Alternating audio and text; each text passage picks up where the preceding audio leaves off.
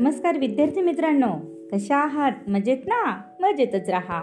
कथा ऐका आणि त्याचबरोबर अभ्यास देखील करा. दालन संस्कार कथांचे या कार्यक्रमात मी माधुरी पाटील शाळा मोडाळे तालुका इगतपुरी जिल्हा नाशिक. तुम्हा सर्व छोट्या दोस्तांचे मनापासून हार्दिक स्वागत करते.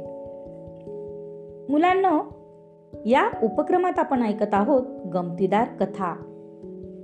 चला तर मग सुरू करूयात आजची गमतीदार कथा. कथेचे नाव आहे राणीची दया. जंगलात एका झाडावर एक सोनेरी चिमणी राहत होती. आणि मुलांनो ती चिमणी जेव्हा गाणे गात असे तेव्हा तिच्या चोचीतून सोन्याचे मणी पडत असत. आणि एकदा हे एका पारध्याने पाहिले. चिमणीच्या तोंडातून सोन्याचे मणी पडताना पाहून तो पारधी अतिशय खुश झाला. तो स्वतःशीच म्हणाला वा आज तर माझे नशीबच उघडले. जर मी ही चिमणी पकडू शकलो तर मलाही रोज सोन्याचे मणी देईल आणि मी लवकरच श्रीमंत देखील होईल. असं त्या पारध्याच्या मनात आलं. मनात हा विचार येताच पारध्याने जाळे पसरून त्यावर काही दाणे टाकले होते. सोनेरी चिमणी दाणे खाण्यासाठी खाली आली आणि पारध्याच्या जाळ्यात अडकली. पारधी तिला आपल्या घरी घेऊन गेला. त्या दिवसापासून पारध्याला रोज सोन्याचे मणी मिळू लागले. बघा मुलांना जेव्हा पारध्याने चिमणी आपल्या घरी नेली आणि चिमणी रोजच गात होती आणि गात असताना तिच्या चोचीतून काय पडत असे? अगदी बरोबर तिच्या चोचीतून सोन्याचे मणी पडत असत. आणि ते सारे मणी रोज मिळू लागल्याने पाहता पाहता पारधी काय झाला? श्रीमंत झाला. आता त्याच्यापाशी भरपूर पैसा होता. तरी देखील त्याला समाजात अजिबात मान नव्हता. अजूनही लोक त्याला पारधी म्हणूनच ओळखत. आणि मग तो विचार करी.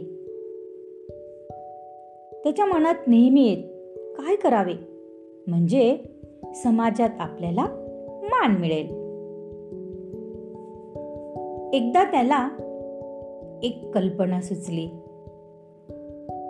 त्याने सोनेरी चिमणीसाठी सोन्याचा पिंजरा बनवला आणि त्या पिंजऱ्यासह ती सोनेरी चिमणी राजाला भेट दिली.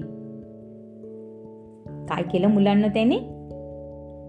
की चिमणीसाठी सोन्याचा पिंजरा बनवला आणि पिंजऱ्यासोबत ती चिमणी राजाला भेट दिली. भेट देताना तो पारधी राजाला म्हणाला पारधी राजाला असं म्हणाला महाराज ही चिमणी आपल्याला रोज मंजूळ गाणे गाऊन दाखवेल. इतकेच नाही तर त्याचबरोबर सोन्याचे मणी देखील देईल.